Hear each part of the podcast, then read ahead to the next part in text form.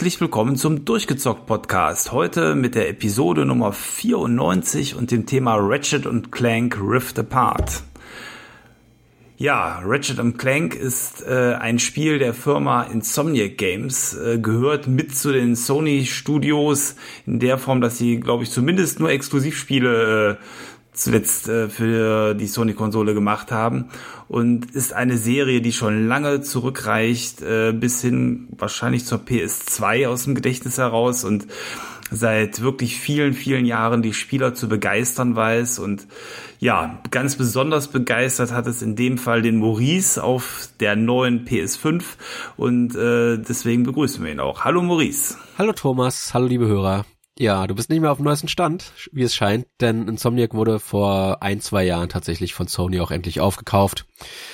Ähm, Insomniac hat ja leider das eine Problem gehabt, dass immer, wenn sie ein Spiel nicht für Sony-Plattform rausgebracht haben oder Multiplattform, dann waren das leider Flops, kann man nicht anders sagen. Äh, das Sunset Overdrive, so cool das auch ist, hat sich leider nicht gut verkauft. Da war, glaube ich, die, die, der Xbox One Launch mit dran schuld.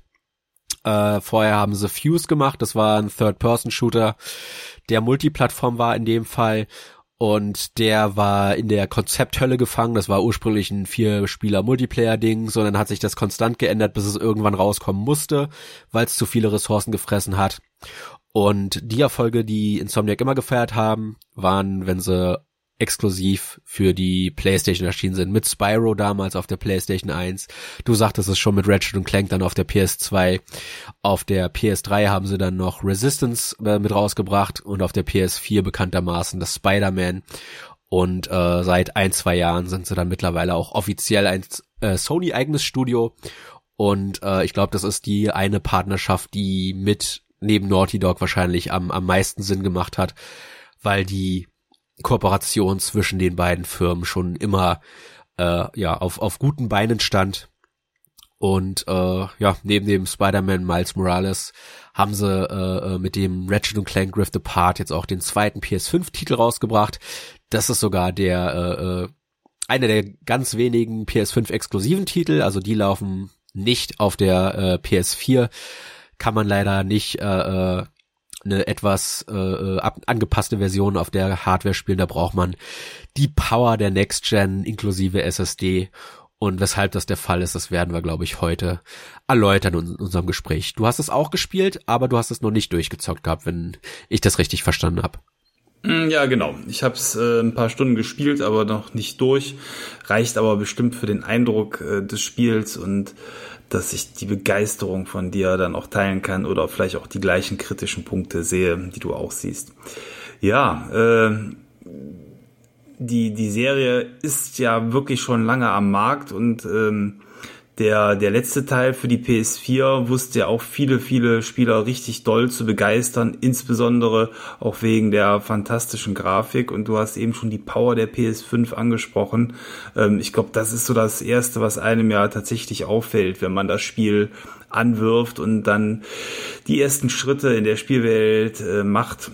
Das Spiel bläst einem da wirklich eine Grafik entgegen, die ihresgleichen sucht und ähm, dann auch einen großen Teil des Spielspaßes äh, erstmal ausmacht.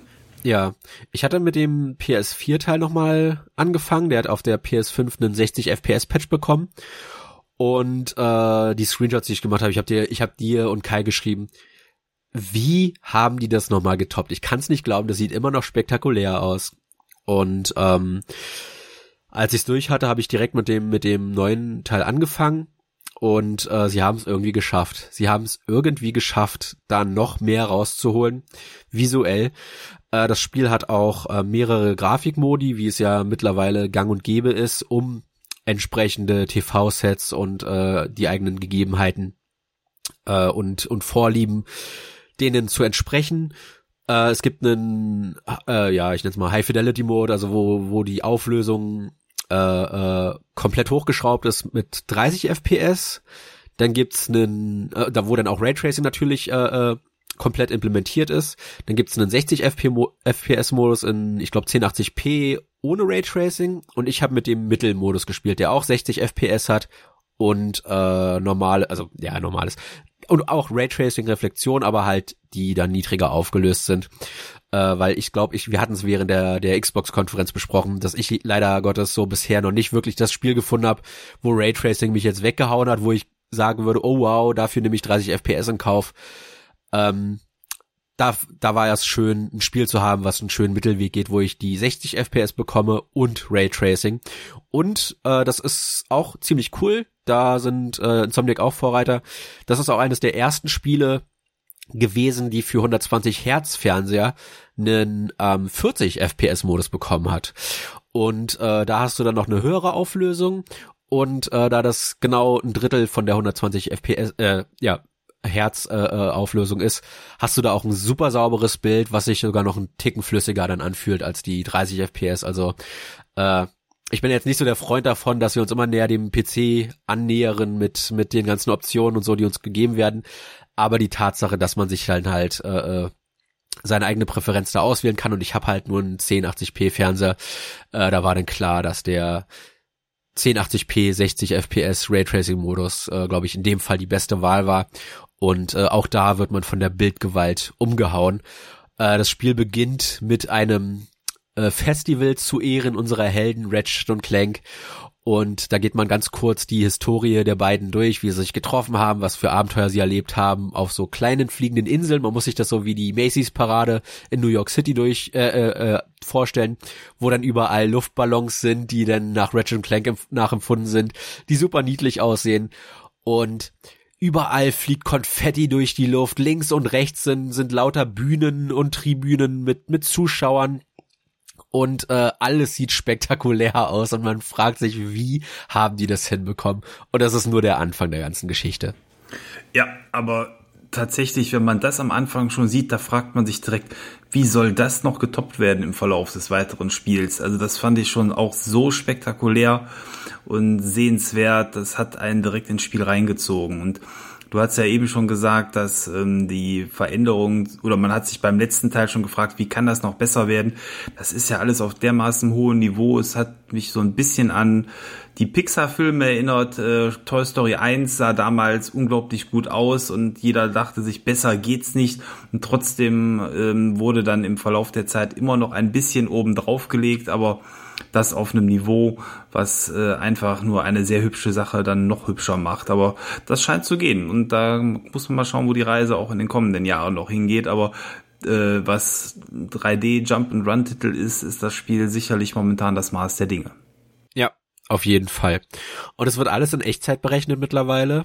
Äh, das ist einfach daran festzustellen, dass ähm, du die Kostüme ändern kannst der der Hauptfigur und das dann natürlich auch in den Cutscenes mit mit eingeflossen wird. Und einer der Kritikpunkte, die die vor allem alte Fans hatten an dem PS4 Ratchet Clank, war, dass leider Gottes viele Cutscenes in dem Spiel daraus bestanden, dass sich zwei Figuren starr gegenüberstehen und dann nur äh, den Kopf ein bisschen und, und den Mund bewegen. Äh, das musste ich leider auch nochmal feststellen. Ich war doch ein bisschen erschrocken, ähm, dass, dass viele der guten Cutscenes einfach nur die Filmclips waren. Das ist ja damals mit dem Film äh, herausgekommen und äh, dann die Ingame-Cutscenes leider Gottes äh, ja sehr budgetarm umgesetzt waren. Das ist hier gar nicht der Fall. Äh, dieses, dieses Festival wird dann von Dr. Nefarius einem äh, seit dem zweiten oder nee Quatsch seit dem dritten Teil existierenden Bösewicht äh, äh, ja äh, unterbrochen und dann hat man eine fast an Uncharted angelehnte äh, äh, Action-Verfolgungsjagd in der Luft, wo man, wo man auf diesen Festivalwagen hin und her springt, äh, auf diesen Schienen schlittert, was ja auch seit dem ersten Ratchet Clank äh, äh, ein, ein Spielelement ist. Und links und rechts explodiert alles wie ein Feuerwerk und es wird allein schon zum Anfang so ein Action-Feuerwerk abgefeuert. Äh, ja, und das ist wirklich nur der Anfang. Da kommt noch so viel mehr. Dass äh, äh, ja der Einstieg da wirklich nur, das ist der der Anfang von allem. Und äh, ja, das kann sich echt sehen lassen. Mhm. Die ähm, Technik wird ja auch direkt am Anfang in der Form aufgedreht. Das Spiel ist ja ganz viel mit den namensgebenden Rifts beworben worden, dass man dementsprechend äh, ohne Ladezeiten, so war ja das große Versprechen der PS5, ähm, von einer Szene in die nächste hineinspringen kann und das wird auch direkt in dieser ersten Szene schon demonstriert. Man hat hier äh, die ersten Sprünge und man wird an die Technik so herangeführt, wie das Ganze funktioniert. Ich hatte mir aufgrund der vorangegangenen Videos und Präsentationen zwar tatsächlich dann noch irgendwie etwas mehr äh, vorgestellt, aber äh, jetzt so wie es ist, ist es gut. Es ist einfach ein, ein cooler Effekt im Spiel und ähm, das führt dazu, dass eben zwischen diversen Grafiksettings in Windeseile gewechselt wird und ähm, ja, es ist äh, sicher ein cooles Feature im Spiel, ist aber für mich tatsächlich auch nicht das Kernfeature. Ich weiß nicht, wie es noch im weiteren Verlauf sich für dich entwickelt hat, aber es ist eben ein Feature, was im Spiel drin ist, aber es ist nicht so, dass man das ähm, jetzt als ständigen Begleiter in der Form hat, dass man sagt, das macht das Spiel zu 100 Prozent aus. Also die ganze Spielweise des Spiels ist schon sehr klassisch wie auch die alten Ratchet Clank Teile, die ich gespielt habe. Ja, das ist leider auch so eines der, der Elemente, das nicht so gut implementiert wurde, wie man es vielleicht gehofft hat. Ähm, diese, diese Rifts führen oft dazu, dass man äh, durch, durch verschiedene Welten hüpft. Äh, äh, in, allerdings, äh, das ist dann meistens in, in vorgefertigten Story-Sequenzen. Äh, die eine, die du jetzt erwähnt hast, äh, kennt man auch schon aus der originalen äh, E3-Präsentation, wo man dann plötzlich auf dem Drachen reitet und mit dem Drachen dann in eine Großstadt auf einmal äh, fliegt durch so ein Rift und dann wieder zurück zu diesem Festival. Und ähm, das passiert vielleicht so zwei, drei Mal im Spiel, vor allem zum Ende hin, wo dann halt diese Rifts äh, langsam anfangen, äh, äh, mehr Chaos zu verursachen. Da passiert das dann noch zwei, drei Mal. Ähm, aber im Gameplay selbst wird es äh, häufig nur dazu verwendet, dass du halt in Kampfarenen vor allem oder in Jump'n'Run-Passagen äh, äh, einen Rift siehst und da kannst du dich dann in Windeseile hinziehen und äh, das ist so eine Art Mini-Teleport, was schon, was schon cool ist, aber äh, definitiv nicht das, womit man äh, gehofft hat. Es cool, wird, was vor allen Dingen keine SSD benötigt. Ne? Das wäre ja in jedem, sag ich mal, normalen Rahmen auch möglich gewesen, zumindest diese Teleport-Geschichte. Das gab es ja auch schon in C-Spielen. Genau, und das ist dann das, was halt zu wenig vorkommt. Es gibt auch zwei Planeten zum Glück von den vergleichsweise wenigen. Also ich würde sagen, das sind äh, so zehn bis zwölf. Das klingt jetzt nach viel, aber äh, äh, allein ein Planet davon ist so eine Art ähm, Weltraum-Diner, wo du nur einen Parkplatz und das Diner selbst hast. Und äh, das, dafür wird schon Slot verschwendet. Es gibt aber zwei Welten, ähm, wo du überall so große Kristalle findest. Und wenn du auf die einschlägst, wirst du instant in eine, in die andere Dimension äh, teleportiert, wo denn der Planet auch komplett anders aussieht. Einer der, äh, ich glaube, der erste Planet, auf den man kommt, der ist zerstört in der, in äh, äh, dem Universum, in dem man gerade drin ist. Und wenn man dann auf diesen Kristall schlägt, kommt man wieder in die reparierte, auf den reparierten Planeten in dem anderen Universum, wo er noch nicht zerfallen ist. Und das ist ein cooler Effekt, aber wie gesagt, der wird leider nur zweimal auf zwei Planeten verwendet. Das ist eindeutig zu wenig, äh, um den coolen Effekt zu nutzen. Aber ich verstehe auch natürlich, dass man das nicht übertreiben wollte. Äh, die SSD wird mehr dazu genutzt, dass du halt ansonsten auch gar keine Ladezeiten hast. Ne? Die, die alten Ratchet Clank Spiele haben halt die Planetenreise damit übersprungen, dass du dann äh, immer das Raumschiff so in drei, vier Screens hast rumfliegen sehen, bevor es auf den Planeten zugeflogen ist, halt um die, die, die nächste Sequenz zu laden. Und diesmal ist alles in Echtzeit berechnet. Äh, du kannst jede der Cutscenes äh, mit einem mit einem Kommando überspringen. Und äh, du merkst richtig, dass das Spiel konstant äh, im Hintergrund dir vorgeladen wird, dass, so dass du immer, äh, wenn du jetzt zum Beispiel, ich bin jetzt im, im New Game Plus drinne, die Cutscenes nicht nochmal sehen möchtest, äh, direkt von Planet zu Planet springen kannst, ohne dass du jemals eine mehr als zwei, drei Sekunden äh, auf dem Ladebildschirm blicken musst. Und äh, ja, das ist schon äußerst angenehm und ich glaube, das ist auch somit der größte Vorteil dieser Hardware-Generation, dass wir da endlich auf die SSD gesprungen sind.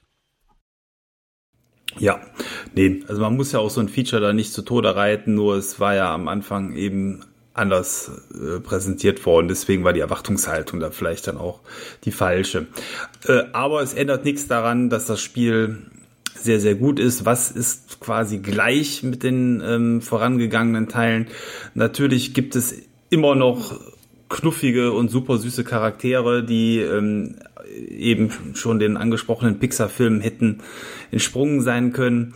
Man hat äh, gewaltige Waffenarsenale, die äh, immer wieder witzig sind und die man hochleveln kann. Und dementsprechend gibt es da viel zum Ausprobieren. Und ähm, das ist auch das, was mir immer sehr viel Spaß bereitet, einfach herauszufinden, was ist so die Waffe, mit der ich am besten zurechtkomme, um die dann dementsprechend aufzupimpen und dann auch mehr zu benutzen als andere Waffen. Und ich vermute, da wird auch jeder so seine eigenen Lieblinge entsprechend seines Spielstils finden.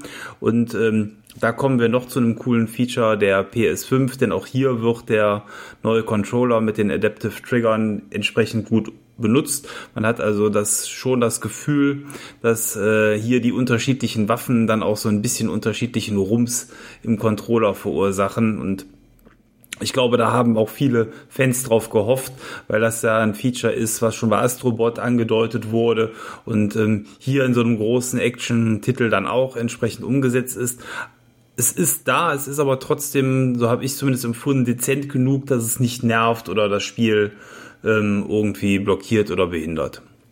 Ja, bei den Waffen bin ich jetzt viel gespalten. Ähm, ich habe ja, wie gesagt, das, das 2016er Ratchet Clank davor gespielt. Das hat, finde ich, das deutlich angenehmere Arsenal. Äh, viele Waffen in dem Rift Apart sind, äh, die dienen entweder dazu, die Gegner zu stunnen, dass du dann auf eine andere Waffe wechseln musst, um ihn dann im, im äh, äh, ja, eingefrorenen Zustand zum Beispiel äh, äh, Schaden zuzufügen. Und äh, andere Waffen wiederum sind praktisch dasselbe wie vorher, nur dass sie diesmal einen anderen Look haben. Ähm, dieser Mr. Surkon ist so ein, so ein äh, ja, Roboter, der dir folgen kann und dann mit dir hilft, für einen kurzen Zeitraum die Gegner abzuschießen und weil die Fans wohl die Schnauze voll von dem hatten und weil wir in einem anderen Universum sind, ist das, das diesmal Mrs. Partypilz, glaube ich, heißt sie. Und äh, die ist einfach ein depressiver Pilz, die dann halt auch nicht so viele Kommentare abgibt wie Mr. Sokon, aber äh, die im Endeffekt die gleiche Funktion erfüllt. Und das fand ich ein bisschen schwach. Äh, und auch die offensiven Waffen, die du hast, ähm, habe ich das Gefühl gehabt, zumindest auf dem normalen Schwierigkeitsgrad, dass sie nicht den Schaden anrichten, vor allem auf den höheren Leveln, wie sie vielleicht sollten. Äh, das ist aber, glaube ich, Geschmackssache. Was ich aber wiederum cool fand, das hast du schon erwähnt, ähm, dass durch diese, durch diese Trigger äh, jede Waffe zusätzlich noch einen zweiten Feuermodus bekommt. Äh, man muss sich das so vorstellen, in dem PS5 äh, Triggern ist so eine Art Mini-Motor drinne. Und das heißt, ähm, bei allen Waffen wird dir gesagt, wenn du den Trigger nur halb drückst, also bis zu dem Punkt, wo du an den Motor kommst. Äh, bis dahin ist der erste Feuermodus und wenn du durchziehst, und das merkst du auch immer, weil dann ein bisschen äh, Resistenz äh, besteht, ähm, dann aktivierst du den zweiten Feuermodus. Manchmal ist das so eine so ein Minimalding wie bei diesem, bei dieser Bohrmaschinenwaffe, äh, wenn du den halb gedrückt hältst, dann visierst du den Gegner an und wenn du dann voll durchziehst, wird der Gegner, äh, wird die Kugel abgeschossen. Und äh, wenn du den sofort durchziehst, dann schießt du die Waffe halt automatisch ab. Äh, bei anderen Waffen, wie der Shotgun, die du relativ früh kriegst, ist es dann entweder ähm, kleines Sprühfeuer oder großes Sprühfeuer. Und das macht schon einen deutlichen Unterschied, weil natürlich auch deutlich mehr Munition verbraucht wird, wenn du voll durchziehst. Äh, aber dafür dann halt auch mehrere Gegner gleichzeitig angreifen kannst. Und da musst du echt immer aufpassen, äh, welche Waffe hast du gerade ausgerüstet, was ist die Sekundärfunktion, was ist die Primärfunktion. Und äh, dadurch ist das Arsenal praktisch von den, ja, ich würde sagen, oh Gott, ich weiß es gerade gar nicht. Es sind ziemlich viele Waffen. Das sind drei Seiten voll, wobei die dritte Seite äh, nur vier Waffen hat. Äh, sind so 15 Waffen in dem, in dem Dreh, ein bisschen mehr wahrscheinlich. Äh, und das wird dadurch praktisch verdoppelt, weil jede Waffe einen zweiten Feuermodus hat. Und das ist schon ziemlich beeindruckend. Aber wie gesagt, fand ich das Arsenal diesmal äh, schwächer als äh, äh, die das Arsenal aus dem PS4er Teil. Deswegen gibt sich das so ein bisschen die Hand. Es ist cool, dass jede Waffe einen zweiten Feuermodus hat, wo dann teilweise auch der zweite Feuermodus äh, deutlich anders ist als als die Primärfunktion. Aber dafür gibt's viele Waffen, wo ich einfach nicht den Sinn dahinter gesehen habe oder wo es dieselbe Waffe ist, nur mit weniger Effizienz. Ähm, was ich auch seltsam finde, dass du die ich nenne es mal schlechtere Waffe, zumindest aus meiner Sicht, dann später freischaltest, weil äh, du hast relativ früh die Möglichkeit, einer der Waffen ist so eine Art ähm, Schlaghammer, du, du schießt so eine Kugel ab und wenn du immer den Trigger nochmal betätigst, fliegt es noch ein paar Mal auf den Gegner zu. Äh, und dann kriegst du später eine, eine Kreissägenwaffe, die exakt dasselbe macht, nur dass du den Trigger nicht drücken musst. Aber die macht entsprechend auch deutlich weniger Schaden. Und wieso ist das nicht andersrum gewesen? Dann hätte es mich wahrscheinlich gar nicht so gestört. Aber weil sie das Gimmick präsentieren wollten, haben sie es so rum gemacht und dadurch fühlt sich das, das, das, diese Kreissägenwaffe äh, redundant an. Du brauchst sie gar nicht, weil du eine deutlich bessere Waffe hast, die dieselbe Effektivität hat, äh, wo du halt nur ein bisschen öfter auf den Trigger drücken musst. Und das ist dann immer so das Ärgerliche. Aber ich glaube, das Problem ist auch einfach, dass äh, mittlerweile, ich glaube, zehn Hauptteile haben, wo halt jedes Spiel ein unterschiedliches Waffe Waffenarsenal hat.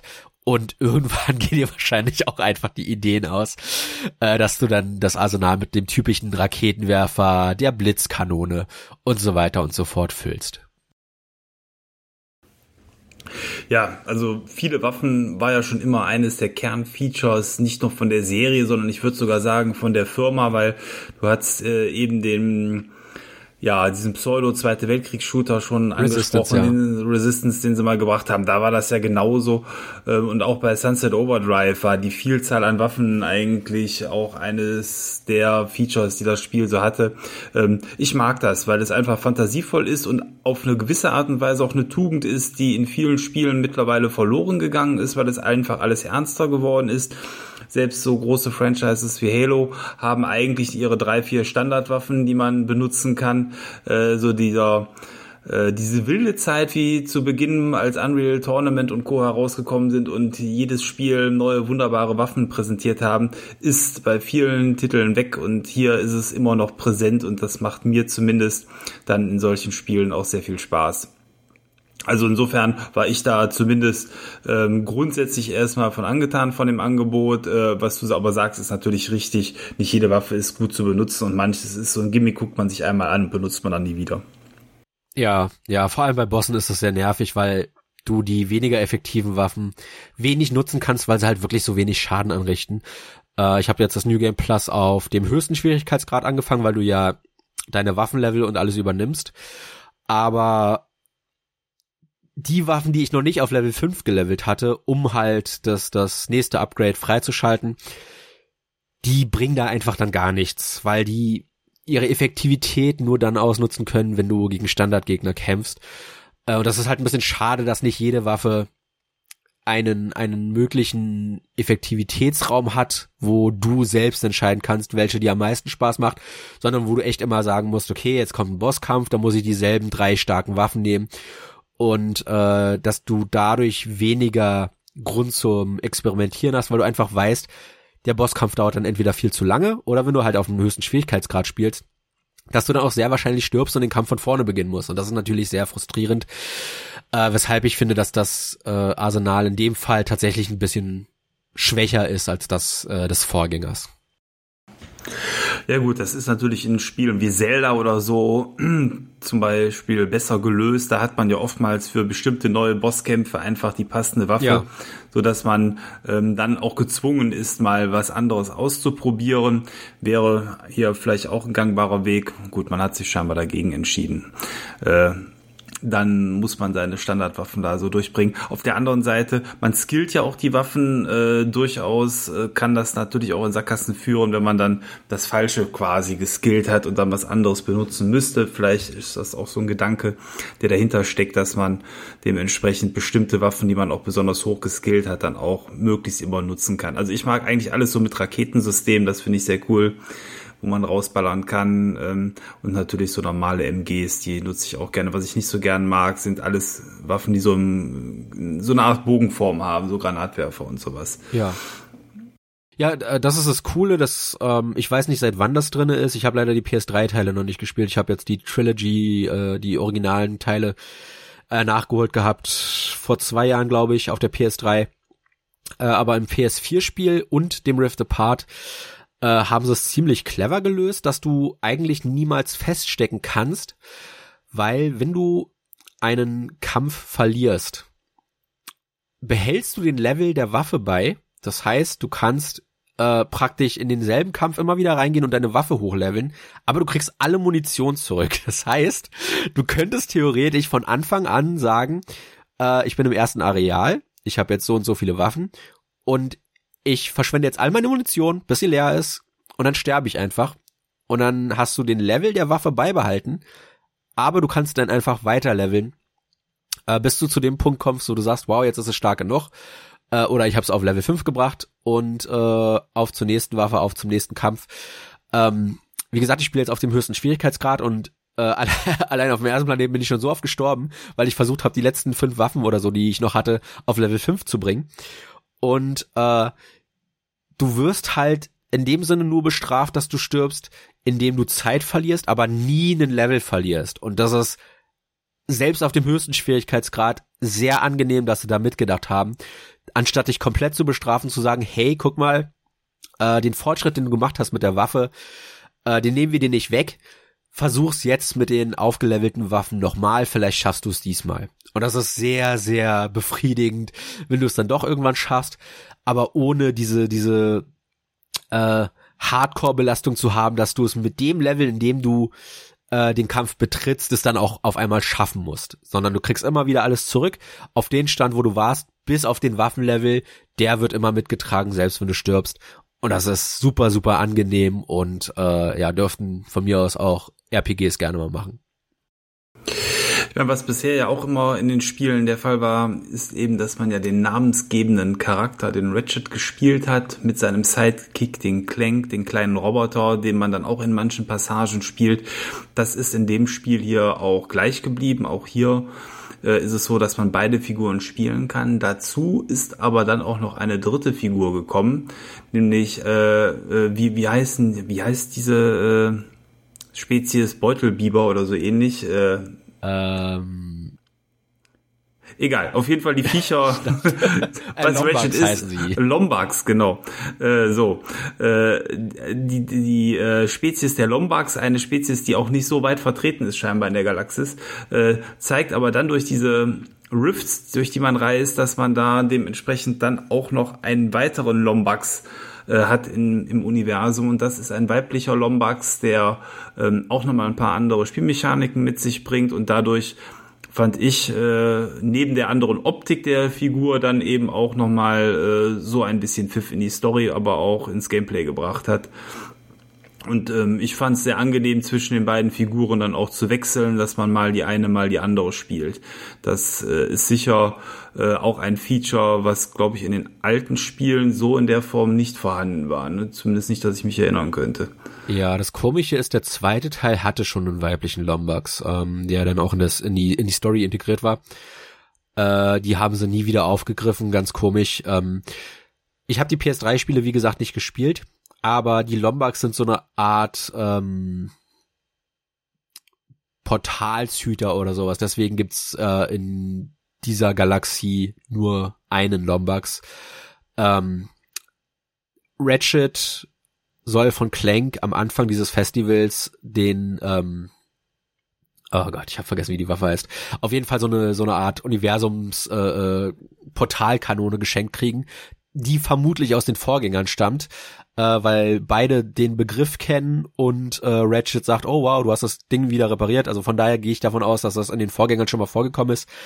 Ähm, und Dr. Nefarius schnappt sich das Ding halt und äh, Rivet heißt die weibliche Lombax. Die äh, ist praktisch dann das Äquivalent zu Ratchet in der in der in dem anderen Universum. Und äh, das Coole ist, man kriegt auch später einen, einen Clank-Äquivalent, was sich dann Rivet anschließt. Und äh, hier schon mal eine kleine Hoffnung, die die ich habe.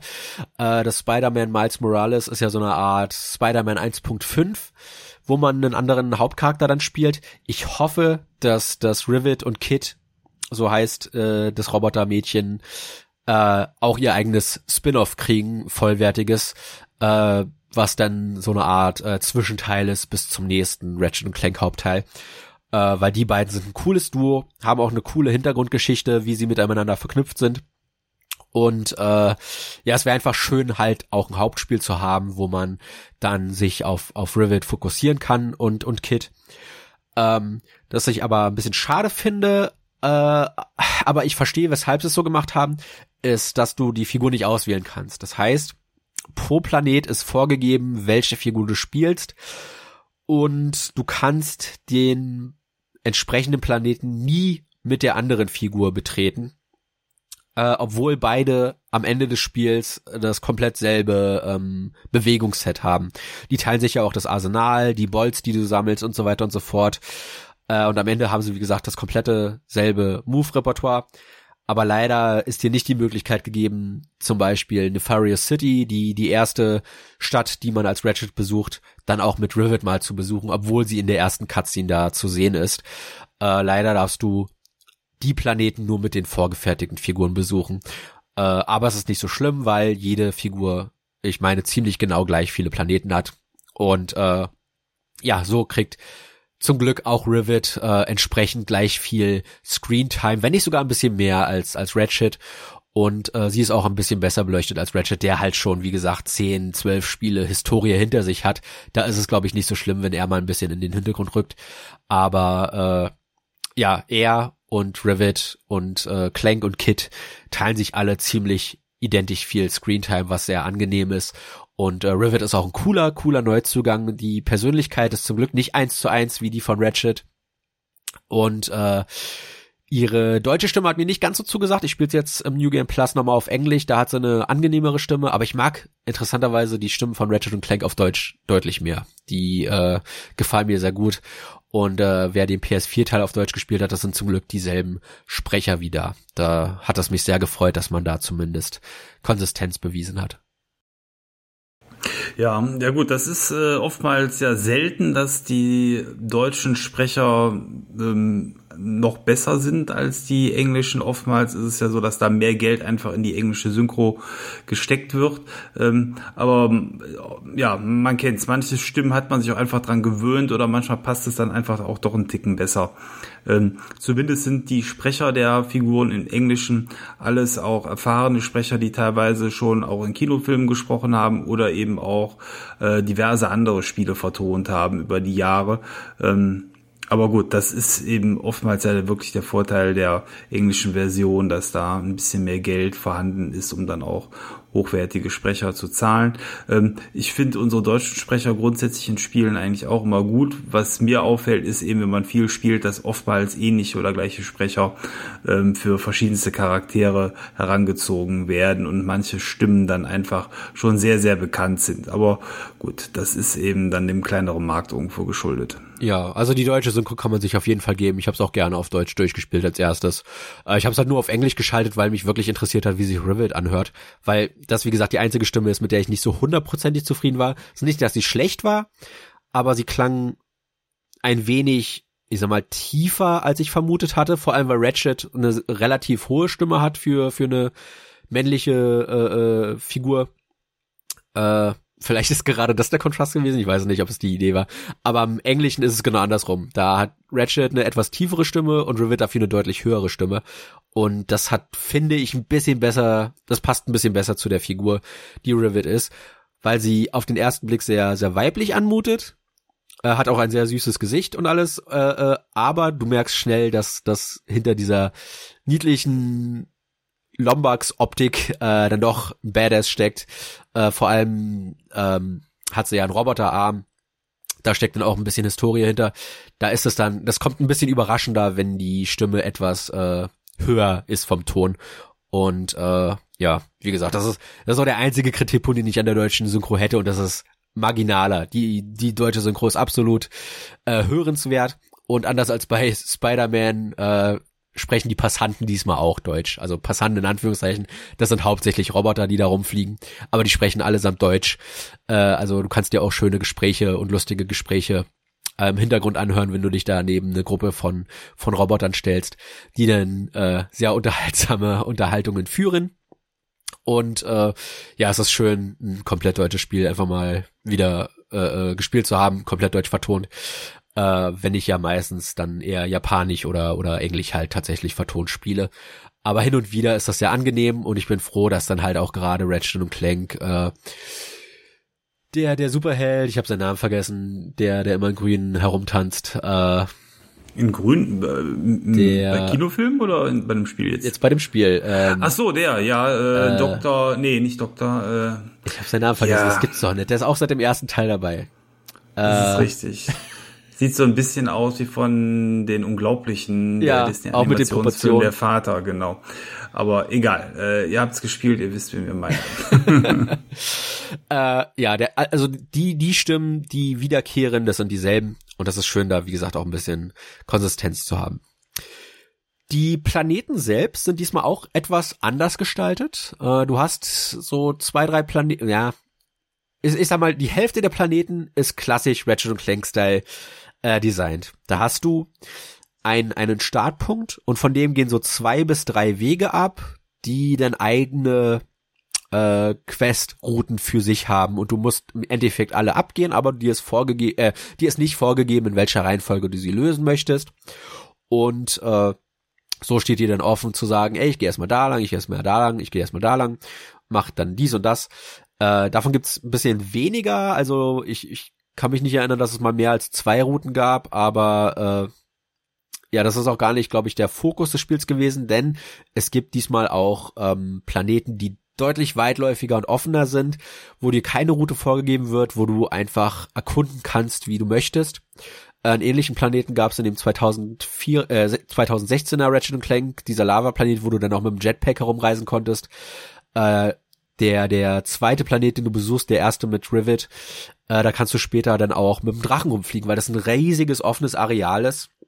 Man darf sich da jetzt keine Open World vorstellen, aber halt im Vergleich zu den Vorgängern äh, ist das ein, ein komplett offenes Level äh, dass du so erkunden kannst, wie du möchtest, wie du, wie du die Fähigkeiten hast, wo dir dann auch später mit mit äh, verbesserten Bewegungsfähigkeiten mehr und mehr der Karte äh, zugänglich wird und das ist sehr sehr cool, dass dann so auch Anreiz geschaffen wird, äh, zu zu früheren Leveln zurückzukehren weil äh, auch das Backtracken haben äh, Insomniac in den letzten paar Teilen mehr und mehr zurückgeschraubt.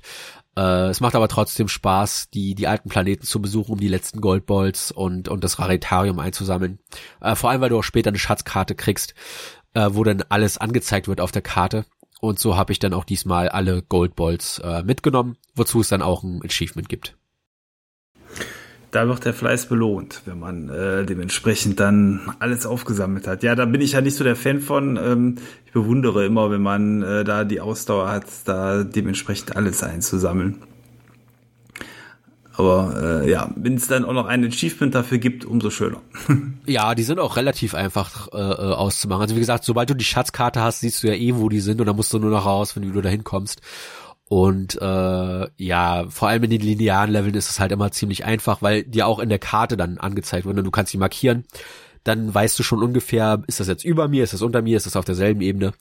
Äh, es wird dir schon sehr einfach gemacht, in diesem Teil alles äh, zu finden. Und äh, ja, äh, es ist von daher sehr zugänglich. Sehr zugänglich sind auch die, die Optionen, die man hat. Äh, Naughty Dog hat da vorgelegt mit dem Last of Us 2. Äh, du hast so viele Möglichkeiten, dieses Effektfeuerwerk, das dir da geboten wird, so anzupassen, dass du, wenn du eine Behinderung hast oder eine Sehschwäche, äh, das, das Spiel trotzdem spielen zu können. Du hast wirklich eine komplette Seite an Optionen, wo du die Kontraste erhöhen äh, kannst, wo du, wo du Gegner farblich markieren kannst, damit sie halt aus den poppigen Hintergründen hervorkommen. Das ist ja einer der großen Nachteile ne, der, der HD äh, Grafik, dass du durch die Detailvielfalt, ja, wenn du in einem hohen, hohen Gras bist in einem Spiel, äh, allein durch die Grashalme so viel Kontrast und, und Pixel auf dem Bildschirm hast, dass du dann teilweise die Dinge nicht mehr im Hintergrund erkennen kannst. Äh, und das wird natürlich dann erschwert, wenn du eine Sehschwäche hast oder bestimmte Farben nicht erkennen kannst. Äh, du kannst ähm, eine vereinfachte Laufbewegung einstellen, dass, dass du dann zum Beispiel einhändig spielen kannst und so weiter und so fort. Also Sony und Microsoft sind da ganz große Klasse drin, äh, was, was die Zugänglichkeit in ihren Spielen angeht. Äh, Microsoft ist da ja mehr in der Peripherie der, der, der Sieger. Die haben ja tolle Controller gestaltet und Sony macht das aber wieder wett, indem sie das in ihre Spiele implementieren. Äh, es wäre halt schön, wenn das einheitlicher wäre dass dann solche Spiele auch wirklich jedem zugänglich gemacht werden, aber jeder hat und äh, äh auch durch die fünf oder sechs Schwierigkeitsgrade, die das Spiel hat, die Möglichkeit, dieses Spiel zu beenden. Und äh, das lohnt sich wirklich, weil die, Sto äh, die Story ist sehr mitreißend, sie ist sehr cool. Äh, die Dynamik zwischen Rivet, Clank, äh, Ratchet und Kit und dann, wenn es sich wieder normal ergibt, Ratchet und Clank, Rivet und Kit. Die sind sehr cool gemacht, äh, die die Alternativversionen der Figuren, die man aus Ratchets Universum kennt, kennenzulernen, ist sehr unterhaltsam. Und äh, Captain Quark heißt er übrigens so. Damit uns niemand Böses äh, an den Kopf werfen kann. Captain Quarks äh, äh, Universums-Alternative zu sehen, der dann ein, ein statt eines Superhelden ein, ein Freibeuter der der Weltraummeere ist, äh, aber ein ein im Herzen ein Robin Hood, der versucht, das das Gute umzusetzen, äh, während er von den Reichen nimmt. Das sind coole coole Ansätze, die jeder mal gesehen haben sollten und äh, ja, es ist ein Spiel, was ich absolut nur empfehlen kann. Ich hatte einen riesen, riesen Spaß mit den rund zwölf Stunden, die es gedauert hat. Und äh, es hat so viel Spaß gemacht, dass ich jetzt, wie gesagt, im New Game Plus nochmal auf dem höchsten Schwierigkeitsgrad die Challenge angenommen habe und äh, nochmal dann die äh, Waffen auf Level 10 bringen will, was man nur im New Game Plus machen kann. Äh, ja, um dann einfach die volle Feuerpower mal auszuprobieren können, äh, meiner Lieblingswaffen. Da freue ich mich drauf. Das ist dann natürlich immer das, das Coole am New Game Plus, insbesondere wenn man alles mit übernimmt. Das gibt's ja in diversen Spielen, sei es jetzt eben das aktuell beliebte Elden Ring oder auch zum Beispiel bei Resident Evil und Co., wo man einfach beim nach dem Durchspielen dann alles äh, behält. Da kann man dann mal aus dem Vollen schöpfen. Ja, auf jeden Fall. Das, das macht immer wieder Spaß und äh, vor allem, wenn halt ein Spiel so vergleichsweise kurz ist äh, in Zeit in Zeiten der Open Worlds und der 100 plus Stunden Abenteuer. Äh, da spiele ich dann lieber so ein kurzes, knackiges Spiel nochmal durch äh, mit den Verbesserungen, die ich aus dem, aus dem Hauptdurchlauf schon mitgenommen habe. Und äh, vielleicht gibt's ja das ein oder andere noch zu entdecken. Und in dem Fall kannst du, wie gesagt, die Waffen statt nur auf Stufe 5 noch bis auf Stufe 10 bringen und so natürlich noch mehr Schaden austeilen, äh, was immer lustig ist. Also von daher, äh, ja, es lohnt sich, das nochmal durchzuspielen. Und das Spiel ist ja wirklich sehr klassisch. Es nervt nicht mit irgendwelchen ungewünschten Online-Features oder äh, anderen Spirenzien, die man vielleicht bei so einem Titel auch einbauen könnte. Hier ist einfach äh, ein ganz klassisches Gameplay präsentiert und geboten und ähm, das tut ja auch mal gut. Und, und gerade auch so zum, zum Start von so einer neuen Konsolengeneration, die ist jetzt ja nicht mehr ganz so neu, aber das Spiel war ja dann auch relativ früh erschienen, ist es ja auch immer schön, wenn man irgendwas hat, wo man sich dann auch erstmal so alleine mit dem Gerät beschäftigen kann. Und das wird natürlich bei so einem Titel geboten. Es ist einfach ein Leuchtturmspiel, was die PS5 richtig nach vorne gebracht hat. Ein Spiel, was zeigt, was das Gerät kann. Und ähm, solche Spiele brauchen neue Konsolen aus meiner Sicht, gerade in der Startphase, einfach um den, den Leuten eine Begeisterung zu vermitteln, eine quasi Kaufbestätigung ähm, durch so ein Spiel dann auch nochmal mitzugeben, dass man sagt, ja cool, das ist etwas, das hätte es so auf den alten Geräten nicht gegeben. Das ist genau der, der Grund, warum ich das neue Gerät brauchte. Äh, ist ja insgesamt diese Generation vom Wechsel ja was anders gelaufen, aber schön, dass Sony da mit zwei, drei Spielen auf jeden Fall gegengehalten hat und dementsprechend dann auch so ein Spiel wie Ratchet und Clank auf den Markt gebracht hat. Ja, äh, es hat ein, ein Ding, was ich nicht so mochte. Ähm, wenn du, ich habe die Disk-Version, wenn du die Disk-Version hast oder die Standard-Version runterlädst aus dem PSN, dann nervt dich das Spiel direkt mit dem allerersten Bildschirm möchtest du auf die Digital Deluxe Edition upgraden? Okay, habe ich gemacht, weil es gibt ein paar Bonuskostüme und der, der Gag ist, es gibt eine Trophäe für ähm, Kostümsets. Man muss sich vorstellen, es gibt überall so Mini-Rifts, äh, wo man in, in so eine Dimensionstasche kommt und das sind dann so Mini-Puzzle-Passagen. Puzzle ist fast schon übertrieben, aber äh, man muss sich das wirklich so vorstellen wie so ein Schrein aus Breath of the Wild. So zwei, drei Minuten äh, Segmente, wo du eine bestimmte Challenge schaffen musst und als Belohnung winkt dir dann ein Outfit teil. Es gibt Hosen, Jacken und äh, Helme. So. Und du kriegst ein Achievement dafür, wenn du ein so ein Set komplett hast. Aber wenn du das Digital Deluxe Upgrade hast, wo du direkt am Anfang fünf dieser Sets kriegst, ist es die erste Trophäe, die du freischaltest, weil du halt äh, äh, über dieses Upgrade diese blöden Dinger äh, automatisch freigeschaltet hast. Und äh, ich glaube, da hat irgendjemand bei den Achievements nicht mitgedacht. das fand ich doch etwas ärgerlich, aber äh, ja, du kriegst auch Zugriff zu einem Artbook und ich glaube, dem Soundtrack, das ist halt, also das ist so die eine Sache, die mir nicht gefallen hat. Da haben sie es bei Spider-Man besser gelöst, wo du ähm, die Kostüme, die dir nachgereicht wurden, alle kostenlos erhalten hast. Ähm, das ist nicht sein Geld wert, was sie dafür verlangen. Äh, und ich würde jeden, äh, jedem empfehlen, spart euch das Geld. Äh, die Ingame-Kostüme, die man freischalten kann, sehen deutlich besser aus. Und äh, dadurch, dass die Challenges A auf der Karte markiert werden und B so kurz sind, ist es auch recht einfach, die alle freizuschalten. Also von daher, äh, wenn euch das Spiel ärgert mit dem Blöden, kauft ihr die Digital, das Digital Deluxe Upgrade, äh, behaltet das Geld und gibt's lieber für was anderes aus.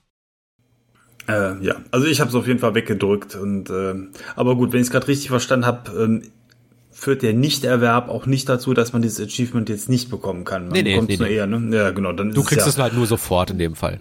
Ja, dann ist es doch fair und ähm, wer Kostüme mag, äh, kann ja dann trotzdem zugreifen. Ich bin da ja eher jemand, der äh, sowas weniger wechselt in Spielen. Irgendwie mir gibt das meistens nicht ganz so viel. Nee, ich ähm, fand das, ich fand das schon cool, weil da auch äh, sehr klassische Ratchet Clank Kostüme bei sind. Äh, vor allem am Anfang in der PlayStation 2 Ära, also mit den ersten drei Spielen hat Ratchet oft das Kostüm gewechselt in den Spielen. Und äh, die Kostüme sind alle verfügbar äh, und das Coole ist, äh, der Roboarm von Rivet ist gelb. Und äh, entsprechend sieht's natürlich cool aus, wenn zum Beispiel du ein Outfit hast, wo der andere Ärmel dann auch gelb ist. Und du kannst jedes Outfit farblich anpassen. Also du kannst es nicht eigens anpassen, aber es ist eine riesige Palette an äh, äh, Farbmustern drinne, die du dann anpassen kannst und entsprechend kannst du auch Rivet immer einen gelben Ärmel geben, dass es dann nicht so auffällt, dass, äh, dass der andere Arm Roboterarm ist. Und äh, ja, dir ist da sehr viel Möglichkeit gegeben, wenn dich so kosmetische Inhalte interessieren. Äh, ich fand das immer sehr klasse und ich habe für jeden Planeten dann das Outfit gewechselt, die Farben angepasst und so weiter und so fort. Du kannst auch so ähm, eine, ne, äh, Bomberweste als Outfit tragen und äh, das sieht dann so ein bisschen aus wie Marty McFly äh, und das das hat dann natürlich am besten auf dem Eisplaneten gepasst. Äh, ja, also du kannst da echt viel draus machen, wenn dir sowas zusagt, aber wie gesagt, ähm, wenn man das nicht braucht, dann spart euch das Upgrade. Äh, es gibt auch im Spiel selbst mehr als genug Kostüme, mit denen man sich austoben kann. Und äh, man verpasst dann nichts, wenn man das Digital Deluxe Upgrade oder die Digital Deluxe Edition im Store nicht gekauft hat. Ja, dann das Geld lieber für anderes auslegen. Ähm, der Titel ist ja auch von Sony direkt selber herausgebracht. Der war zum Anfang auch relativ teuer, so wie eigentlich alle Spiele. Da war man ja mit 80 Euro dabei, wenn ich mich da Nee, nee, 70. 70. Auf 70 sind sie gegangen, von 60, ja. Das ist aber gnädig, ja, okay. aber gut, dann ist es zumindest nicht ganz so teuer gewesen. Ähm, gut, ich glaube, mittlerweile wird man es wahrscheinlich auch schon im einen oder anderen Sale bekommen haben und äh, da ist jetzt ja dann auch schon wieder ein bisschen Zeit und Gras drüber gewachsen. Ja, ich guck gerade mal nach, was ich bezahlt habe, weil ich habe definitiv nicht 70 bezahlt. Ja, ich hatte damals auch Glück, ich hatte einen Gutschein und das äh, direkt zum Start. Ich habe es irgendwie, ich weiß schon gar nicht mehr, glaube ich, direkt zum Start irgendwie für 40 Euro oder so bekommen ja. können. Das war äh, sehr cool ich habe auch 40 Euro bezahlt und das hat ja auch der PS4-Teil damals gekostet. Das war ja einer der großen Verkaufspunkte, ne? Dass Sony auf der PS4 hin und wieder mal 40 Euro Titel rausgebracht hat. Das, das Shadow of the Colossus Remake war einer der anderen, der mir jetzt spontan einfällt. Äh, oder das Medieval äh, Remake. Äh, schade, dass Sony da jetzt ausgerechnet äh, stattdessen in die andere Richtung gegangen ist und ihre Startpreise um 10 Euro nochmal erhöht hat weltweit. Das ist etwas ärgerlich. Aber äh, ich verstehe es auch irgendwo, ne, die, die Preise, äh, die Entwicklungskosten besser gesagt, die werden halt auch nicht weniger, vor allem wenn du halt so eine grafische Pracht äh, äh, pro Spiel auf dem Bildschirm zauberst und gerade so ein Studio wie Insomniac, die halt mit jedem Titel nochmal eine Schippe drauflegen. Das Spider-Man sah schon spektakulär aus. Das Miles Morales sah noch eine Ecke besser aus. Das sieht jetzt wieder besser aus. Also wenn ein Studio den Preis verdient hat, dann absolut Insomniac. Und äh, ja, ich glaube, jeder, der das Spiel zum zum Launch gekauft hat, wird es auch nicht bereut haben, äh, allein von der von der technischen Seite aus. Und spielerisch ist das Spiel zum Glück auch wie alle Ratchet und Clank Teile äh, über alles erhaben und absolut spielenswert für die Zeit, äh, die es beansprucht. Ja, das kann ich so nur unterstreichen. Und äh, ja, ich freue mich auf jeden Fall darauf, den Rest auch noch zu Ende zu spielen. Aber äh, da war mir irgendwann dann, äh, als ich es dann irgendwann noch mal das letzte Mal angegangen bin, dann wieder was anderes reingegrätscht, nämlich ein kleines Spiel namens Elden Ring. Und insofern habe ich es dann auch erstmal äh, wieder liegen lassen. Aber die Zeit wird noch kommen. Ja. Ja. Als letzte Hoffnung, wie gesagt, nochmal äh, wäre es schön, wenn wir einen Midquill kriegen, wo es sich komplett um Rivet und Kid dreht. Das wäre sehr schön, wenn sie ihr eigenes Solo-Abenteuer bekämen. Da hätte ich absolut nichts gegen.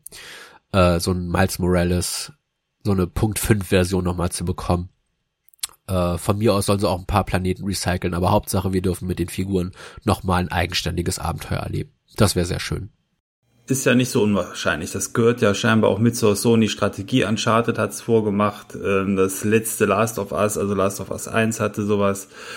Äh, Spider-Man, ähm, also insofern mag es durchaus sein, ist vielleicht auch sinnvoll, dann können gewisse Assets wiederverwendet werden. Es ist für die Spieler schön, dass es günstiger ist und gleichzeitig ist es so, dass man ähm, dann eben diese Vergünstigungen dann auch ja vielleicht in Euro weitergeben kann, dass es nicht ganz so teuer ist. Wäre auf jeden Fall sehr schön. Ja. Nee, gut. Ähm, ich habe jetzt zumindest nichts mehr zum Spiel zu sagen. Hast du noch irgendwas, was du äh, erwähnen wolltest? Ähm, eine Sache nur noch, das ist mir zum Glück gerade noch eingefallen. Wir hatten ja vorhin über das, das äh, über die Trigger ge gesprochen. Ich hatte irgendwann mal erwähnt, dass ich es hasse, dass Microsoft seit der Xbox One ähm, Rumble in die Trigger gebastelt hat. Und dann habe ich eine Switch bekommen und da habe ich es gehasst, dieses HD Rumble. Das, ich finde das schrecklich. Und äh, beim DualSense hatte ich dieselbe Befürchtung. Und zum Großteil hat sich das auch bewahrheitet. Ich bin, ich bin, glaube ich, kein Fan mehr von Rumble. Äh, ich wünschte, der Dual, DualSense hätte mehr Akkulaufzeit und dafür weniger Motorik drinne. Weniger Rumble. Ja. Okay. Aber äh, ich muss gestehen, das haptische Feedback, was sie eingebaut haben, ich, ich würde jetzt nicht sagen, dass es spielerisch was hinzufügt, bis auf die Trigger. Die, absolut, äh, die, da bin ich sehr froh drum.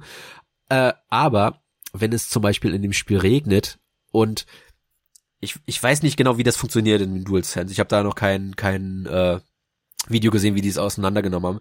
Aber die haben es irgendwie geschafft, dass du so Mini-Rumble Einheiten hast und die, die auch nicht auf beiden Seiten sind, sondern immer wirklich an spezifischen Punkten im Controller. Das ist total bizarr, das kann man nicht erklären. Das muss man einmal gefühlt haben. Du hast das Gefühl, dass du die Regentropfen spüren kannst. Äh, wenn, wenn man die PS5 neu bekommt, sollte man absolut das Astros Playroom spielen, weil das davon noch mehr Gebrauch macht. Das kann man nicht beschreiben, wie bizarr das ist, ein Feedback in einem Controller zu haben, was nicht einfach nur heißt, dass der, der Controller sich ein bisschen wackelt, sondern dass du wirklich das Gefühl hast, um deine Hand rum äh, an spezifischen Punkten, ja, also ich, wie gesagt, ich weiß nicht, ich habe keine Ahnung, wie sie das geschafft haben, dass du das Gefühl hast, oh, hier, hier tropft gerade Regen auf meine Hand, weil der Rumble nicht vom kom kompletten Controller ausgeht, sondern an spezifischen Punkten in deiner Handfläche. Das ist so komisch. Ich fand das saugeil. Und äh, ich hätte nicht gedacht, dass mich irgendeine Rumble-Funktion nochmal äh, äh, davon überzeugt, dass das doch irgendwie cool implementiert werden kann. Aber das Spiel und Astros Play Playroom absolut empfehlenswert, da alles angeschaltet zu lassen, äh, was die Rumble-Funktion hergeben, weil das sehr, sehr cool umgesetzt ist. Also äh, bin ich doch sehr positiv angetan von, was ich nicht gedacht hätte. Das Verrückte ist, das geht ja sogar noch einen Schritt weiter, nachdem dann so der Regen geplätschert war und man das gefühlt hat, ich hatte danach sogar schweißnasse Hände. das hat auch so ein bisschen ja. an den Händen wahrscheinlich selber und an den Plastikgriffen gelegen hat. Nee. Als nächstes kommt ähm, noch Smell-O-Vision, dass du dann auch noch riechen kannst, wie es regnet und so, wie es danach ähm, dann nach, nach dem Regenschauer riecht. Dann äh. bitte keine Zombie-Shooter. Oder nicht ein Level in der Kanalisation, bitte. Das, das auch nicht, genau. ja. ja. Nee, äh, wobei das gab's ja sogar schon mal, ne? Das war ja schon mal ein Feature, jetzt nicht für Konsolen. Aber für den PC war das ja mal als großes Feature angepriesen worden. Zum Glück hat Rieche dein Spiel äh, mit, mit Rauch und, und Qualm und allem, was dazu gehört, ja. Ich weiß es nicht. Äh, wahrscheinlich krebserregend, das Zeug. Äh, ja, nee. Ähm, also ich bin diesem Feature gegenüber an sich sehr offen. Ich mag das, wenn cooles Rumblen in den Spielen drin ist. Ähm, wenn es kein reiner Selbstzweck ist, sondern eben wie bei den von dir erwähnten Spielen dann auch gut eingebaut ist, darf da gerne mehr kommen. Aber das bleibt ja dabei, solange Microsoft das gleiche nicht auch einbaut in den Controller, wird es halt ein Nischen-Feature wahrscheinlich bleiben, weil einfach alles, was Multiplattform ist, dementsprechend da nicht so 100% drauf setzen wird. Ja, ich finde es ein bisschen schade. Also das ist so die, das eine Ding, was ich an der Series X vermisse, ist, dass deren Controller im Endeffekt gleich geblieben ist. Äh, obwohl sowohl die Switch als auch die PS5 ähm, dieses Gyro-Aiming drin haben, was natürlich dazu führt, dass du äh, gerade in Shootern ne, ähm, nochmal zusätzlich mehr Präzision hast. Und es wäre schön, wenn Microsoft zumindest das nachgebaut hätte, äh, dass du dann zumindest auf allen Plattformen, vor allem im Zeitalter des, des Crossplays, äh, dasselbe Features halt überall äh, aktivieren könntest aber äh, ja, das lassen sie leider vermissen. Das ist ein bisschen schade. Ich hätte, ich hätte, ich brauche gar nicht so ein spezifisches Rumble. Wie gesagt, von mir aus, wenn Rumble irgendwann komplett aussterben würde, ich würde lieber längere Akkulaufzeit nehmen, hinnehmen als äh, ja, das muss man ganz klar sagen. Ne, die Akkulaufzeit ist echt eine Katastrophe von dem Controller. Ja. Ähm, aber ähm, ich habe mittlerweile bei mir an der Couch einen USB-Anschluss. A, kann ich da mein Handy äh, aufladen und B, auch tatsächlich dann den Controller beim Zocken quasi benutzen, ohne dass ich da ein Kabel wiederum zur Konsole ziehen muss. Das ist schon ganz praktisch. Äh, ohne dem fände ich es aber auch tatsächlich äh, blöd. Also dafür, wenn man viel und gern und lang spielt, ist einfach äh, das Spielen, finde ich, dadurch auf der Xbox etwas entspannter, weil man, äh, wie du schon sagst, da einen Controller hat, der hält 30 Stunden oder wie lang es dann ist, ne, bis man den wieder aufladen muss. Dann, ja. Aber gut, ist letztendlich immer eine Frage der Organisation. Wenn man abends nach dem Zocken den immer wieder schön anschließt, dann ist der am nächsten Tag auch voll. Also dann ist es vielleicht auch kein Hinderungsgrund. Aber gerade so Spiele wie Astrobot, ich glaube, die ziehen den Controller ja innerhalb von vier, fünf Stunden lernen. Das ist äh, schon heftig. Ja, äh, ich habe zwei Controller und ich habe so eine so eine Ladestation gekauft, wo du die einfach reinlegst. Das ist eine Schnellladestation. Ich wusste nicht, dass es dafür auch verfügbar ist, aber finde ich ziemlich cool. Äh, ich wechsle dann einfach den Controller, wenn der Akku leer ist. Und bis der andere leer ist, ist der andere schon wieder aufgeladen. Natürlich, zwei Controller. Das Controller-Problem haben nur die Leute, die nur einen haben. Das ist richtig. Ja, ich, ich spiele halt gerne das, das äh, ich habe mir auch äh, das, das Overcooked gekauft für die PS5. Ich, ich glaube, das ist Overcooked. Äh, es ist ein super, super sympathisches Koop-Spiel äh, wo man kochen muss und dafür braucht man zwei Controller.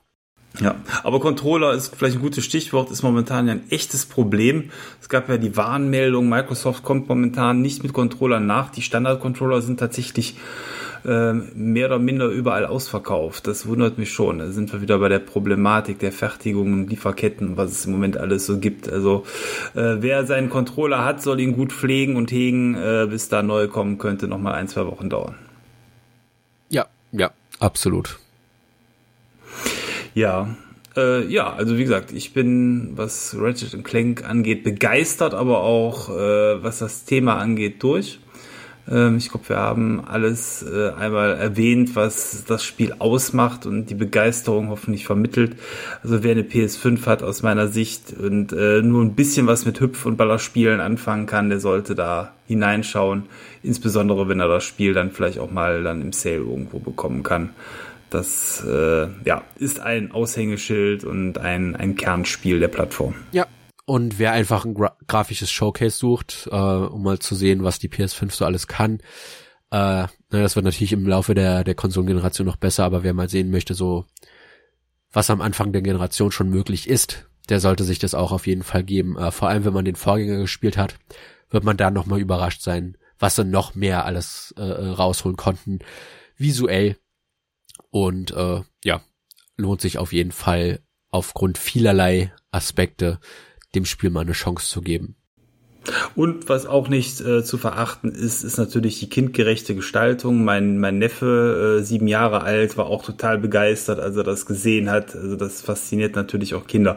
Es ist vielleicht für Kinder äh, zu schwer zum selber spielen, aber das ist durchaus ein Spiel, was man auch mit der Familie insofern zusammenspielen kann, dass die Kinder natürlich zugucken können, weil einfach äh, das, was dort gezeigt wird, schon äh, zwar viel Ballerei und Action ist, aber trotzdem so kindgerecht, finde ich, auch präsentiert, dass man ähm, im Gegensatz zu vielen anderen Spielen das durchaus auch als Familienspiel dann sehen kann, weil die niedlichen Lombaxe und die Witze und der Humor, der hier präsentiert wird, der ist durchaus dann auch für Kinder geeignet. Ja, absolut. Äh, allein durch den Comic-Stil ja schon.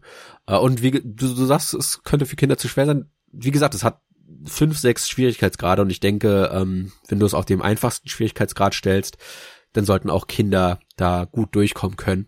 Und äh, wie gesagt, dadurch, dass du ja deine Level, Waffenlevel nie verlierst, wenn du stirbst, äh, ist jedem die Möglichkeit gegeben, selbst den ganz Jungen, da irgendwie auch durchzukommen. Und ich glaube, die würden sich über ein Abenteuer mit Ratchet, Clank, Rivet und Kit definitiv freuen. Ja, so ist es. Ähm, Möchtest du noch ein Intro, äh, Outro haben, nicht Intro? ähm, äh, nicht zwingend, weil ich habe die letzte Zeit tatsächlich wenig anderes oder Neues gespielt. Ähm, ich habe äh, eher gelesen und gebastelt, äh, was Warhammer-Figürchen angeht. Das ist nicht ganz so spannend. Insofern von meiner Seite aus, äh, nee, gibt es im Moment nichts Neues. Ich nehme Anlauf für die nächste Hauptfolge, damit ich ein vernünftiges Spiel präsentieren kann. Ja, das geht mir ähnlich. Ich habe zwar was Neues angefangen, aber äh, da habe ich noch nicht genug Zeit reingesteckt, dass wir da jetzt in einem Outro drüber reden müssten. Ähm, ja, und ansonsten bin ich eigentlich mehr laufen gegangen durch das, durch das äh, schöne Wetter aktuell, äh, als ich, dass ich tatsächlich großartig gezockt hätte. Ähm, ja, von daher würde ich auch sagen, soll es das dann gewesen sein. Wir haben die Stunde gut gefüllt, denke ich. Ich hoffe, die Leute, die sich noch uneinig waren, ob sie das Spiel spielen sollen, auf ihrer neuen PlayStation 5 äh, konnten sich jetzt äh, ein neues Bild von dem Titel machen, das sie vielleicht in, in Videos oder Reviews noch nicht äh, entnehmen konnten. Und dann würde ich sagen, hört man sich in zwei Wochen wieder zu einem neuen Thema. Bis dahin, macht es gut. Bis dann, euer Maurice. Und ciao, euer Thomas. Bis bald. Danke fürs Zuhören.